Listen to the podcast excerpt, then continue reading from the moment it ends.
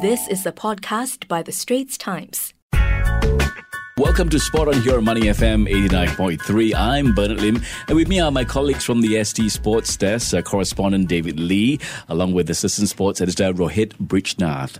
Well, whose podcast is called Game of uh, Two Halves. Well, gentlemen, welcome to the show. Hi, Bernard. Hey, good to be here. Uh, good to see you guys again. Well, the Rugby World Cup has uh, produced uh, several upsets uh, so far, and it's only in the early stages of the tournament. Also, Sunday marked the final day of the Singapore Premier League season this year, with uh, Brunei DPMM Winning the title. So today, in the first half of uh, this uh, show, we're going to talk about uh, the Rugby World Cup and hosts uh, Japan and making a statement on home ground. In the second half, the focus will be on the Singapore Premier League and whether local clubs can end the dominance of foreign teams like Brunei DPMM and also Albirex Niigata. Well, let's kick off with uh, rugby. Four years ago, it was the miracle at Brighton.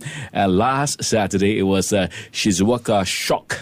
rugby World Cup hosts uh, Japan have produced arguably the shock of the tournament when they beat uh, then world number two Ireland 1912 last Saturday. Well, Rohit, I know that you watched the game on television and I hear that you almost lost your voice uh, cheering because I know that you're back uh, okay right now. What for you was the significance of the result as in a 1912 victory for the Japanese, both in terms of Japan's uh, progress in the tournament and basically rugby in general in Asia? Yeah, I mean, I was on my feet. And I was screaming at the TV. I mean, I'm not necessarily a parochial person, and you know, I'm. It's not that I'm just cheering for them because they're an Asian team, Mm-hmm. but of course they're the hosts. It's so important for the game to you know to build the game in different places. I think one of the things I'm 56 years old, and I think you know, am I ever going to see a Asian tennis major winner, male? Female, we've had male. Yeah. You know, are we ever going to see an Asian team in the Football World Cup final? Mm-hmm. Is it going to happen in rugby? So I, I like it when there are new teams doing well because I think that, you know, that means the game is spreading across the world. Mm-hmm. It's not only dominated by a few countries. So that I think is a really good thing. And for a game to spread, you need a team to do really well. And I Mm. think, you know, it's really good for the cup itself and for Japan if the team does well. I mean, there were some, a few shots of young kids there just getting so excited. and that's what makes you play. That's what enlarges your base. That's Right. what you know grows the game. So for me, it was a it was a beautiful.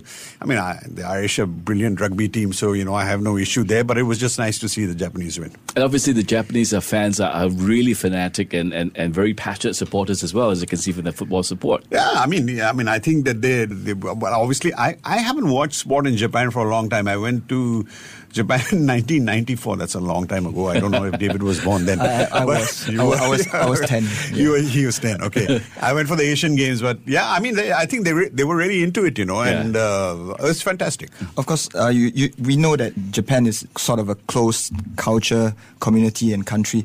Uh, does it bother you that 15 of their players uh, are actually non Japanese descent? I mean, it's a good talking point uh, for people. I don't uh, particularly mind. I find this to be part of the globalization of sport. You know, you have different uh, people playing for different teams. Uh, look at the reasons why people get them in. I, I think if these players assimilate, if they've been there for a long time, if they speak Japanese, if they're part of the the culture, then I think that that's fine. I have, I have no issue with it. It's not like they're the only country doing it, right? I mean, no, absolutely not. Absolutely not. And I kind of like it. I like to see, you know, because we, we stereotype people and say, oh, that's, you know, they're, they're going to have people look at certain faces and think, think they're from certain countries. Now it that's changing. And that's kind of nice. And do you think Japan's uh, performances at the Rugby World Cup can be extrapolated to the Olympics next year? I mean, which they also host, especially events like uh, swimming, table tennis, even badminton, where, where Japan have been on the rise in recent years. I definitely think so. I think what happens is, firstly, Japan is, you know, obviously pumping in a lot of funds and a lot of expertise into a lot of their sports because they wanted to do well in the Olympics.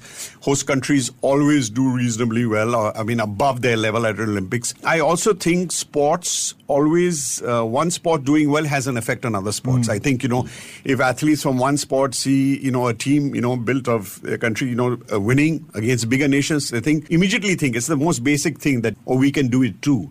So I think, it, you know, there is that sort of relationship that takes place between one team and another. I, I think that you're, you're absolutely spot on. Yeah, it creates like a virtuous cycle, I feel. Yep. And you know, you, you talk about the, the kids uh, at the stadiums going crazy at, at the Rugby World Cup. And I feel that Japan has this sort of idol worship culture. Yeah. It, it, it goes with entertainment and sports. And, and when you see them, you see your heroes do so well, you, you feel the, the desire to emulate them. And that, that's where we see young paddlers, you know, uh, in table tennis tennis uh, like Tomokazu Harimoto, uh, Miu Hirano, they're in their teens, but they're Mm. world beaters. And this creates a, a virtuous cycle, and, and it's, it can only be good for a Japanese sport. And obviously, some people may just see the sport, as in this case, rugby, as a group of uh, of hulking, burly men kind of clashing with one another. uh, what what values can and should sports fans uh, learn uh, from this uh, Rugby World Cup, uh, Rohit? Look, I tell you, I mean, I'm not somebody who watches rugby every week. You know, I probably watch more football uh, and other sports than rugby. I have a granddaughter, but she's too small at the moment. But if I, if I had a, if I had to take my kid to a sport to watch, I would take them to rugby because I think the value systems of rugby are just terrific. I mean, I love the way you know, uh, you know, captains will come and they're these big hulking guys, and you know, they'll stand quietly in front of you know the the, the referee. They won't make a they won't make a noise. There's none of that. You know, football goes too far sometimes. I think you know, and rugby is a tough game. You can't say that rugby is a less passionate game. You know, the guy says his piece, they get on with the game. That's it. There's no nonsense. After mm-hmm. the game, they all you know line up, they shake hands. You know, and it's a hard game. You know, and you left each other bleeding and concussed or whatever it is. You shake hands, and what they're doing at the World Cup, which I think is a terrific thing. I think the All Blacks started it. They, you know, they're forming a line and they're mm-hmm. bowing to the crowd, which I think is an appreciation of the culture of Japan, mm-hmm. and it's a uh-huh. lovely thing to do to fans. Right. So I think you know these are great things, and I think other sports must learn from rugby. I think all sports should learn from all sports. You take the you know the good stuff and think, oh, this is interesting. You know, we should do something with it. And I think that you know football has a lot of things to learn, and you know it could learn some things from rugby. Well said, very well said. Uh, we like the way you're listening to right now. This is, of course, is a Straits Times uh, spot on and a game of two halves. You can listen to it live right here on Money FM 89.3 every Monday around about 5.15. Or you can subscribe to a game of uh, two halves on the Apple Podcasts, Google Podcasts, or Spotify and like us and give us a rating. Moving on to the second half of our conversation with our ST Sports uh, podcasters. Well, the Singapore Premier League played out its last round of matches last night and while Brunei DPMM uh, clinched a second league title two weeks ago. It was a nail biting tussle for second place that went down to the wire uh, before Tampines Rovers did just enough to kind of finish as the best local team ahead of uh, Hougang United. Well, this is a fifth uh, season in a row, David, that a foreign team have won the SPL. Yeah, that's right. What are your thoughts on that? Local teams definitely had a chance to win it. I would obviously have liked the local team, preferably Hougang United, who I support. And like Rohit said, you know, you know, you like to see new new teams come out and, and win tournaments. And Hougang have never won a piece of silverware in, in, in local football history. When, when you look at the rosters of some of the teams like Geylang, Warriors, Home United, you wonder why why they languish so far behind. Uh, but credit has to be given to DPMM. They have been the more consistent side and they are de- deserving champions. And through this entire season, obviously, you were, you were covering quite a fair bit uh, for, for Straits Times. To you, what were some of the highlights uh, for the Singapore Premier League uh, this season? I think it was good that it's a closer fight than previous seasons. You know, at least we are not seeing a team running away with six or seven games to, to spare. So that's a move in the right direction. The ingredients for a successful league anywhere in the world, I think, are quality games, be it you know upsets or, or stunning comebacks. There are plenty of these throughout the season. You know, even last night, uh, the last night of the the season, we had Hougang coming back from three one down to hold DPMM to a to pack them back to a three all draw. Uh, had Hougang gone on to win, they would have finished 2nd Sadly, they lost five three, and Tampines were were 2nd Um, but Perhaps more importantly, I, I think people want to look out for is the emergence of exciting young talents. The SPL delivered uh, on this count as well. You know, you had uh, young attackers like Zikos Chua, Farhan Zulkifli, even Ilhan Fandi, who came on in the last few games of the season. Uh, but also, we're, we're talking about attackers here, but also in less glamorous roles like defenders and, and, and midfielders. We had uh, Hami Syahin, Home United, Akmal from, from right back from Tampines Rovers. So you can say that the under 23 quota imposed on clubs uh, over the past two seasons worked to a certain extent because, you know, now we, we, we, we see it's mandatory for clubs to, to field these young players who, who now have a platform uh, to shine. Okay, so, so what do you hope to see for next season's uh, Singapore Premier League, uh, David? You mean, uh, other than Hougang to win the league? Uh, Apart from that, yeah. I- Yeah, I- but I mean, sorry to interrupt, but I guess if local team winning, you know, I guess in a way, like we're talking about Japan doing Mm. well in the in the World Cup, I guess it, it'll have a different effect, right? Right, It right. I- Should.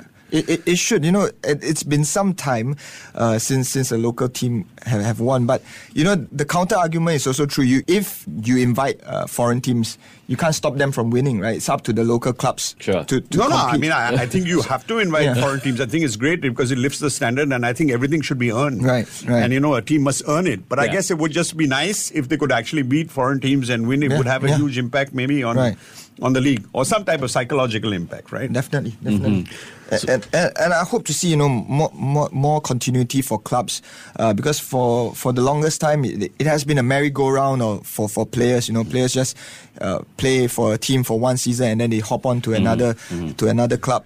Um, continuity, I feel, will, will help teams in terms of understanding. So, so it, it doesn't take them uh, one round of matches to gel. And fans can also identify more, more of, uh, with the players they, they have supported from the previous Absolutely. Season. Well, before we let you guys go, you, you wrote an uh, opinion piece uh, last week, David, about how you thought Virgil van Dijk should have won a FIFA Men's Player of the Year over Lionel Messi. In fact, uh, you voted for uh, Virgil van Dijk as well. So, so why should he have won the award versus Messi? Keep in mind that Rohit is a fan of yeah, of Messi. Yeah, yeah, yeah. Never, I'm, never I'm, fails I'm last. Absolutely no, unbiased person. I just feel Messi should win every award. That's all.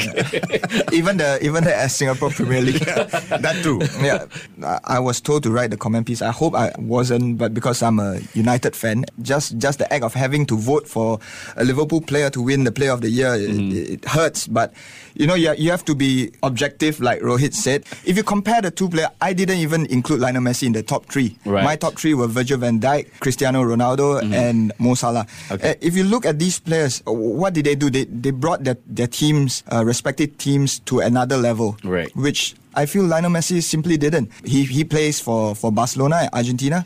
Did Barcelona win the Champions League? No, they they lost a 3 0 lead, couldn't even score at Anfield. Mm-hmm. For for Argentina, he tanked again at, at the Copa America and he was even suspended for, for making some claims mm. about un, unfair refereeing. Sure. So, on both counts, I mean, I'm, I'm not disputing Messi is a legendary player. I would dispute if he is the best player of all time, which Rohit will have so something to say. basically, you know, but he can't. This is player of the year. He's making player of the year he's he, he's basically saying what Messi didn't do to make the other player look good. Yeah, so yeah. I mean, you know, it's like uh, no, but but Messi anyway, didn't me, do as well this year. Yeah. So it, it's player of the year. It's not player of all time. Uh, so you know. Anyway, so I think it's well balanced. He didn't have Messi in his top three, and right. my top three is Messi, Messi, Messi. It's so all everything is all good, man.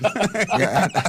if, if, there was an award for for Ro- Rohit's uh, attacking player of the year, it would go to Messi, I guess.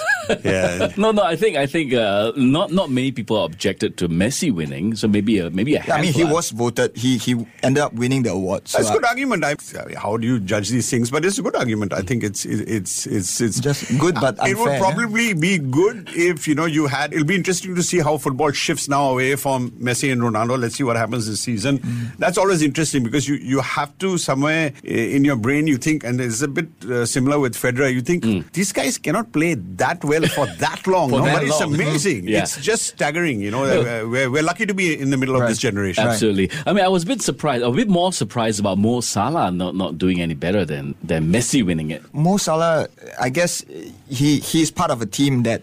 Uh, part of an attack rather uh, triumvirate uh, with with Firmino and Sadio Mane and, and there's cause for either of them to to, to be voted but I, I think uh, if you compare to previous seasons Van Dijk really made the difference because Liverpool's problem was in defense. Sure. And he almost single handedly, okay, with Alisson, of course, Mm-hmm. uh, in goal, but Van Dijk was unstoppable, uh, unpenetrable. You- Unpenetrable. You, you know, even Messi couldn't couldn't dribble past him in, in the past season. But, but, but I'll say this. Yeah. Actually, my favorite person in football right now is Yeah. not Messi. It's Uh-huh. actually Klopp. Because I think what he brings to football, and I'm not just talking about his At least we agree on tactical, something. you know, brilliance. As a man, as a human being, Yeah. you know, I'm just tired Top of man. cribbing, you know, whiny mas- managers. This is a guy who smiles, written a brilliant piece in the Players Tribune, which everybody should read. Mm-hmm. And, uh, you know, saying football is not a matter of life and death, which is a very uh, sensible thing as far as I'm Mm-hmm. concerned. I like Klopp. I like what he brings to football. Okay, wonderful. Thank you very much, guys. Well, there goes the final whistle of our sports discussion of the week. We hope you enjoyed listening to us. Uh, glad to have you all in the studio. Thank you very much, uh, Rohit and uh, David Lee.